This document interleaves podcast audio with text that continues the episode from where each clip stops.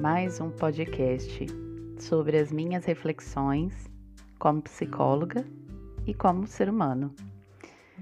Hoje eu quero falar um pouco de uma coisa que eu sempre quis colocar para fora a partir do momento que eu comecei a vivenciar essa experiência. Ser mãe de meninos. Protelei bastante essa intenção de falar sobre isso e não é a intenção, não é falar sobre gênero, mas trazer uma reflexão sobre um assunto que atinge muito os meus atendimentos, principalmente no universo masculino. O sofrimento do masculino. Isso tem a ver com falar sobre ser mãe de meninos. Mas será que existe alguma relação?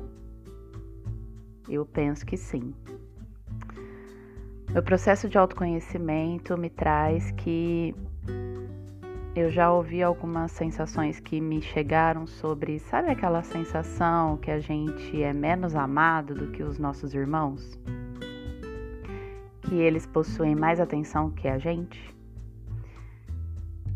Pois bem, ela nasce dessa maneira de funcionar diante da expressão do outro. Quando a gente não é compreendido dentro da nossa expressão de ser, a gente se sente menos amado.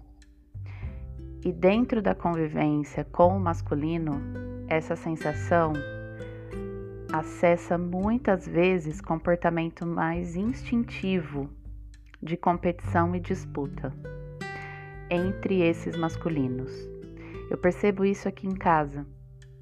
Eu sou mãe de dois meninos, Eduardo e Gustavo, e sinto que quando essa expressão de um ou de outro não é reconhecida, instintivamente gera um universo de competitividade e disputa entre eles.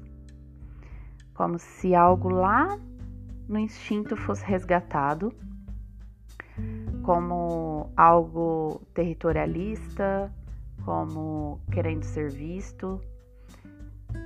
E essa convivência ao longo do tempo, ela faz com que eu ocupe cadeiras diferentes nesse lugar da atenção e do afeto.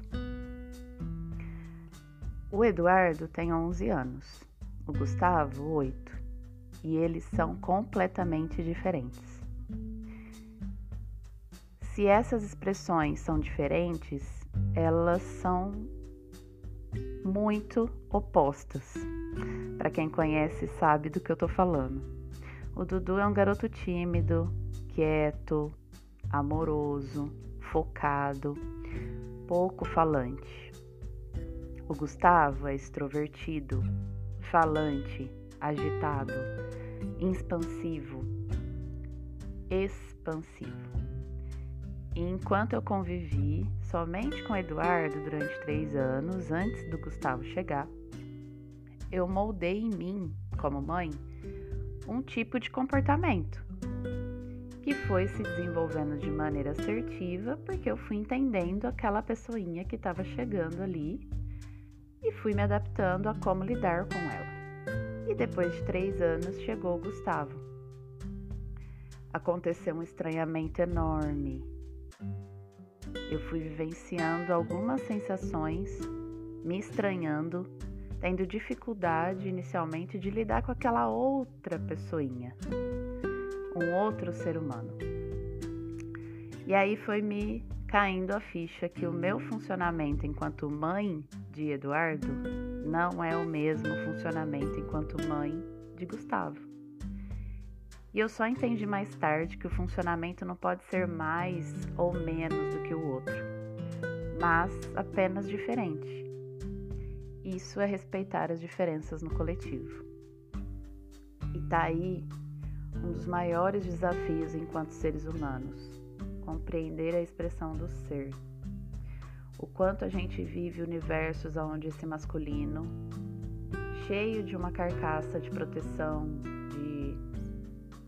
força, agressividade, competitividade, profundamente também precisa ser compreendido dentro da sua expressão do ser. Então, essa é a minha reflexão de hoje. Vamos olhar para esse masculino além dessa construção social e instintiva que a gente tem aqui. É isso.